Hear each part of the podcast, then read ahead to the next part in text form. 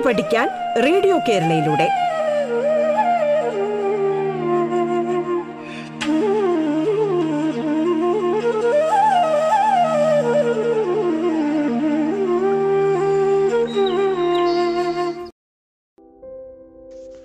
എന്റെ പേര് സുനിൽ കുമാർ. കാസർഗോഡ് ജില്ലയിലെ Kayyur government vocational higher secondary സ്കൂളിലെ ഭൗതികശാസ്ത്ര അധ്യാപകനാണ്.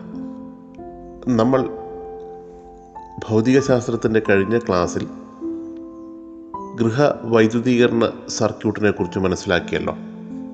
ഗൃഹവൈദ്യുതീകരണ സർക്യൂട്ടിൽ അല്ലെങ്കിൽ ഗാർഹിക വൈദ്യുതി വിതരണത്തിൽ സുരക്ഷിതത്വം ഉറപ്പുവരുത്താൻ ഉപയോഗിക്കുന്ന മാർഗങ്ങളെക്കുറിച്ചാണ് ഇന്ന് ചർച്ച ചെയ്യുന്നത്. നമ്മുടെ രാജ്യത്ത് സംഭവിക്കുന്ന വൈദ്യുത അപകടങ്ങളിൽ പത്ത് ശതമാനത്തോളം സംഭവിക്കുന്നത് നമ്മുടെ സംസ്ഥാനത്താണ്. വൈദ്യുതാഘാതം മരണത്തിനും കാരണമാകാം. അതിനാൽ സുരക്ഷിതമായി വൈദ്യുതി ഉപയോഗിക്കേണ്ടതുണ്ട്. കവചമില്ലാത്ത വയറുകൾ ഇൻസുലേഷന് ക്ഷതം സംഭവിച്ച കേബിളുകൾ എന്നിവ സ്പർശിക്കുകയോ ഇടിമിന്നൽ ഏൽക്കുകയോ ചെയ്യുമ്പോൾ വൈദ്യുതാഘാതം ഉണ്ടാകുന്നു. അപ്പോൾ ശരീരത്തിലൂടെ വൈദ്യുതി പ്രവഹിക്കുന്നത് കൊണ്ട് തീവ്രമായ പരിക്കുകൾ നമുക്ക് ഏൽക്കാനിടയുണ്ട്. ഷോക്കിന് പുറമെ പൊള്ളലുകളും ഉണ്ടാകാം. ഇനി ഇത്തരത്തിലുള്ള വൈദ്യുത അപകടങ്ങൾ ഒഴിവാക്കാൻ ഗാർഹിക വൈദ്യുത വിതരണത്തിൽ എന്തൊക്കെ മാർഗങ്ങളാണ് സുരക്ഷിതത്വം ഉറപ്പുവരുത്തുന്നതിന് വേണ്ടി ചെയ്തിട്ടുള്ളതെന്ന് നമുക്ക് നോക്കാം. എന്തൊക്കെ സംവിധാനങ്ങളാണ് ഇതിനായി ഉപയോഗിക്കുന്നത്? അതിലേറ്റവും പ്രധാനപ്പെട്ട ഒന്നാണ് സുരക്ഷാ ഫ്യൂസ് സേഫ്റ്റി ഫ്യൂസ്. മറ്റൊന്ന് M C B miniature circuit breaker.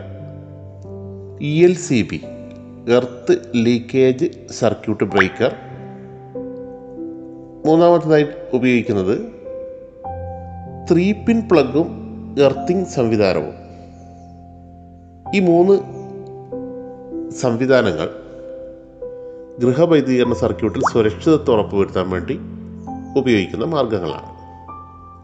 സുരക്ഷാ ഫ്യൂസ് എങ്ങനെയാണ് അപകടങ്ങൾ വൈദ്യുതാഘാതം ഒഴിവാക്കുന്നതെന്ന് നമുക്കറിയാമല്ലോ. നമ്മൾ കഴിഞ്ഞ അധ്യായത്തിൽ മനസ്സിലാക്കിയിട്ടുണ്ട്. ഗാർഹിക സർക്യൂട്ടിൽ അമിത വൈദ്യുത പ്രവാഹം ഉണ്ടാകുമ്പോൾ ഫ്യൂസായി ഫ്യൂസ് വയറായി ഉപയോഗിച്ചിരിക്കുന്ന അല്ലെങ്കിൽ സർക്യൂട്ടിൽ ഉൾപ്പെടുത്തിയിരിക്കുന്ന ഫ്യൂസ് വയർ ഉരുകി പൊട്ടിപ്പോവുകയും സർക്യൂട്ടിൽ ഒരു വിടവ് സൃഷ്ടിക്കുകയും ചെയ്യുന്നു. അങ്ങനെ ഉപകരണങ്ങളിലേക്കുള്ള വൈദ്യുത പ്രവാഹം നിലക്കുന്നു. എപ്പോഴൊക്കെയാണ് അമിത വൈദ്യുത പ്രവാഹം ഉണ്ടാകുന്നതെന്ന് നിങ്ങൾക്കറിയാമല്ലോ? ഷോർട്ട് സർക്യൂട്ടിംഗ് സമയത്ത് അതുപോലെ ഓവർലോഡിംഗ്. ഇത്തരം സന്ദർഭങ്ങളിലാണ് അമിത വൈദ്യുത പ്രവാഹം ഉണ്ടാകുന്നത്.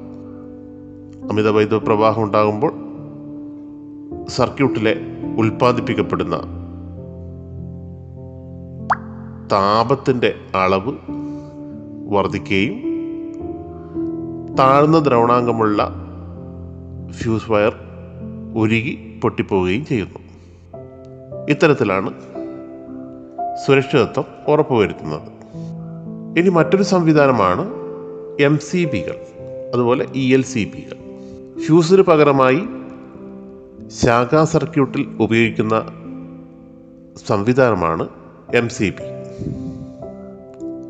സർക്യൂട്ടിൽ ഷോർട്ട് സർക്യൂട്ട് ഓവർലോഡിംഗ് എന്നിവ മൂലം അമിത വൈദ്യുത പ്രവാഹം ഉണ്ടാകുമ്പോൾ എം സി ബി സ്വിച്ച് സ്വയം നിയന്ത്രിതമായി സർക്യൂട്ട് വിച്ഛേദിക്കപ്പെടുന്നു. സർക്യൂട്ടിലെ പ്രശ്നം പരിഹരിച്ച ശേഷം എം സി ബി സ്വിച്ച് ഓണാക്കി സർക്യൂട്ട് നമുക്ക് പൂർവസ്ഥിതിയിലേക്ക് കൊണ്ടുവരാനും പറ്റും.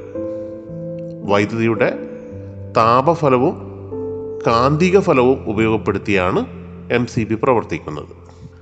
ഇനി ഇൻസുലേഷൻ തകരാറ് മൂലമോ മറ്റ് സർക്യൂട്ടിൽ കറണ്ട് ലീക്ക് ഇൻസുലേഷൻ തകരാറ് മൂലമോ മറ്റോ സർക്യൂട്ടിൽ കറണ്ട് ലീക്ക് ഉണ്ടായാൽ സർക്യൂട്ട് ഓട്ടോമാറ്റിക് ആയി വിച്ഛേദിക്കപ്പെടാൻ ഇ എൽ സി ബി നമ്മെ സഹായിക്കുന്നു ഇതുമൂലം വൈദ്യുത സർക്യൂട്ടോ ഉപകരണമോ ആയി സമ്പർക്കത്തിൽ വരുന്നവർക്ക് ഷോക്ക് ഏൽക്കുന്നില്ല. ഇ എൽ സി ബിക്ക് പകരം കൂടുതൽ സുരക്ഷിതത്വം ഉറപ്പുവരുത്തുന്ന ആർ സി സി ബി എന്ന് വ്യാപകമായി ഉപയോഗിക്കുന്നുണ്ട്.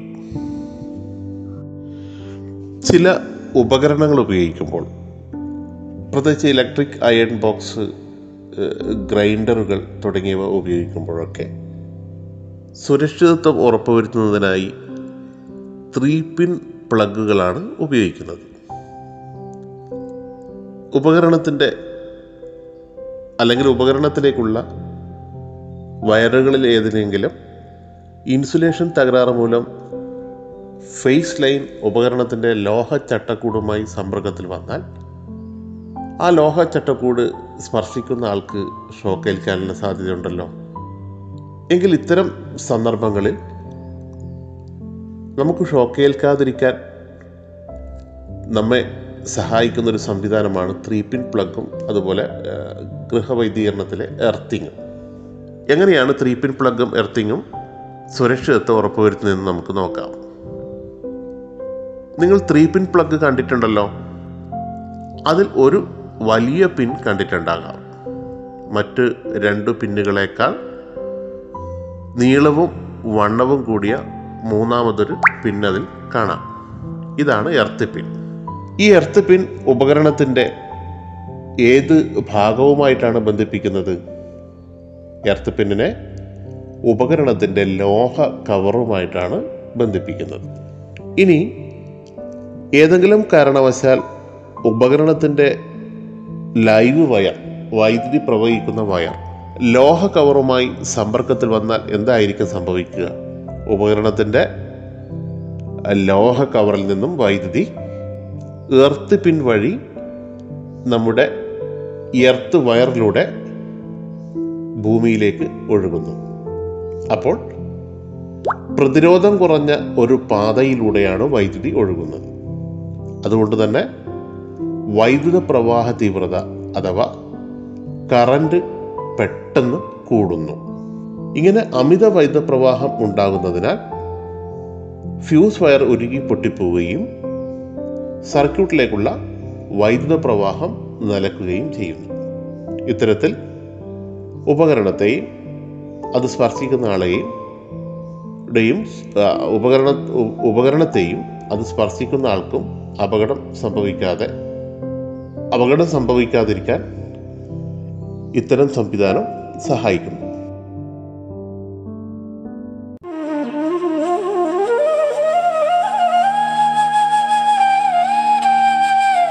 പാഠം കേട്ടു പഠിക്കാൻ റേഡിയോ കേരളയിലൂടെ.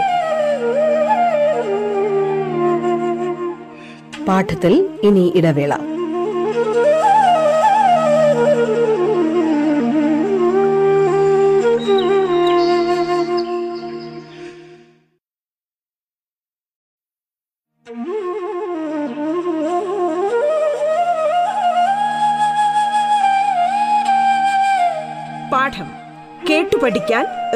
കേരളയിലൂടെ. തുടർന്ന് കേൾക്കാം പാഠം.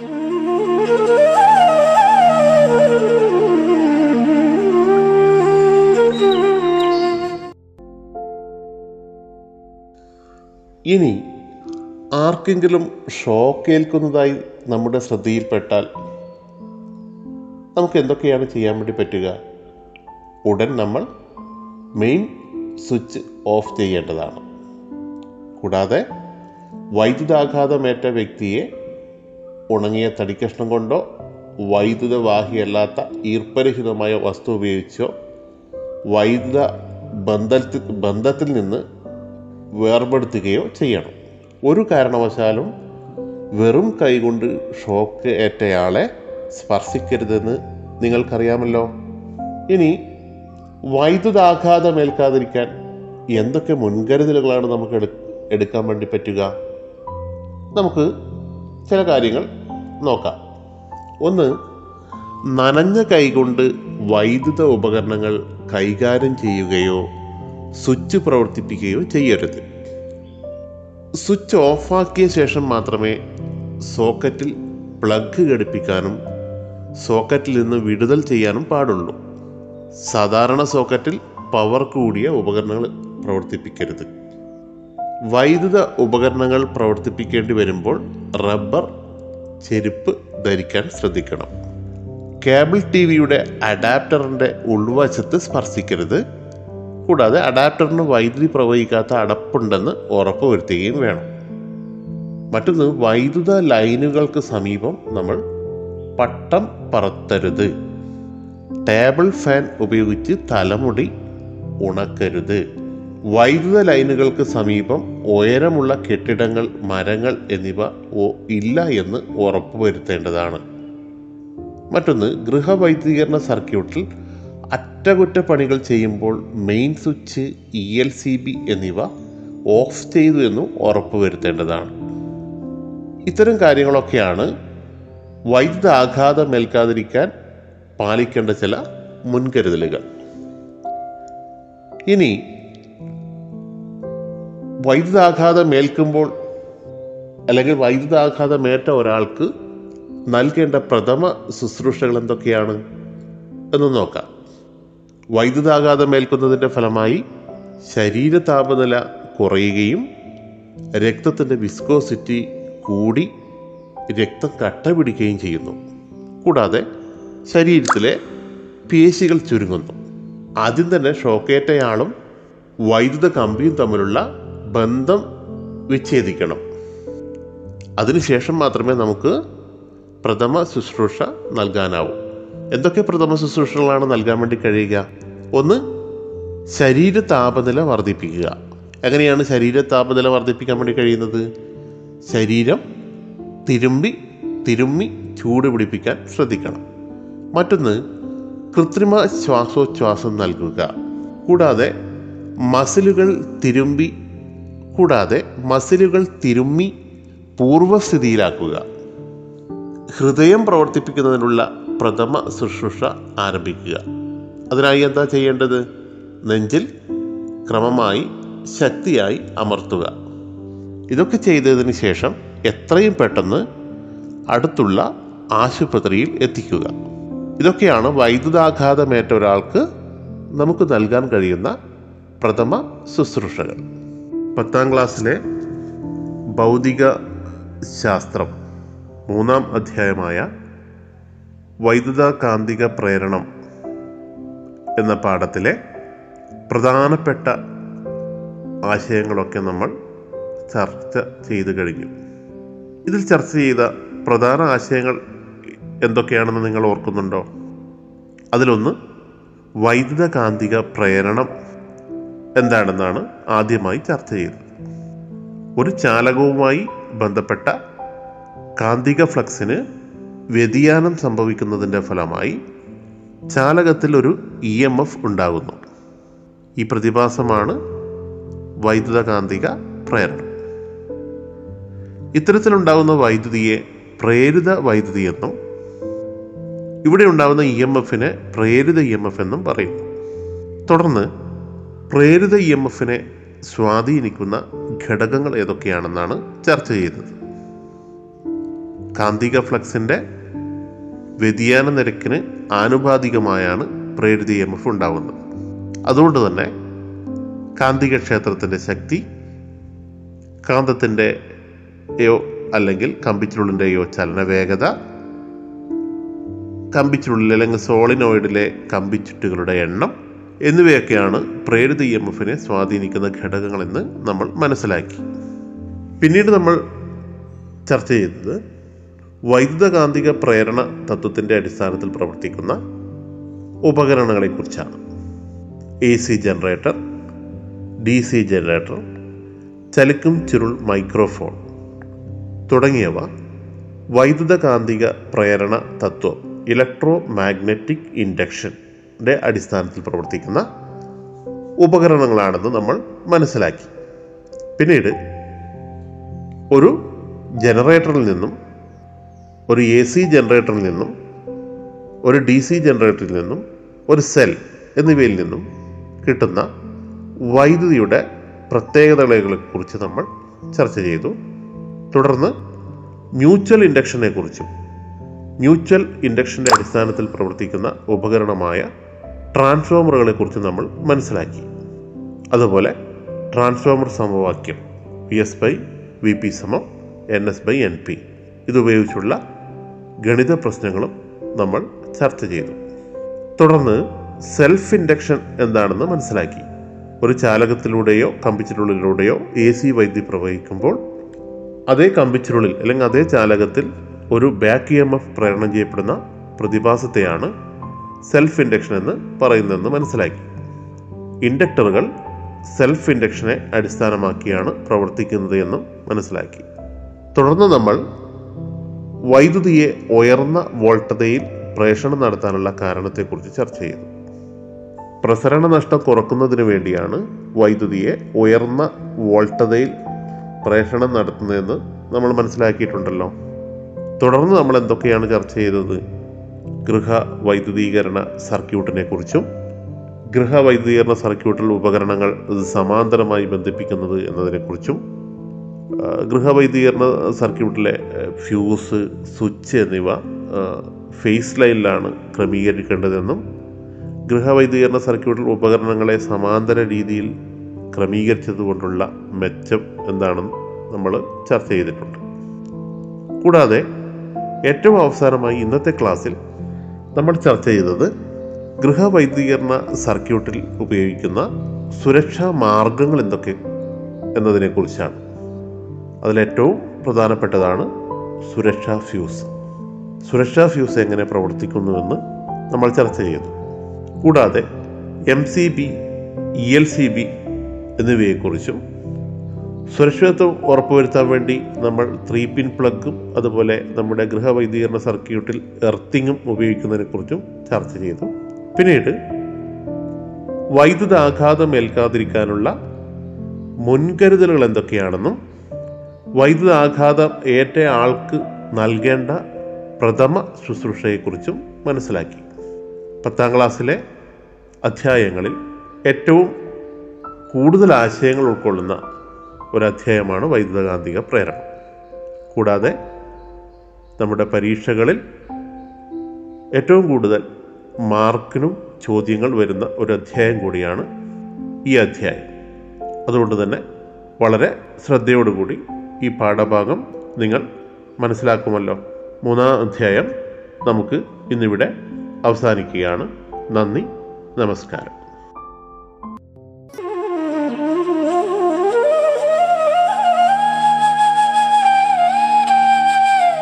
പാഠം കേട്ടു പഠിക്കാൻ റേഡിയോ കേരളയിലൂടെ. പാഠത്തിന്റെ ഇന്നത്തെ അധ്യായം പൂർണമാകുന്നു. ഇനി അടുത്ത ദിവസം കേൾക്കാം. നമസ്കാരം.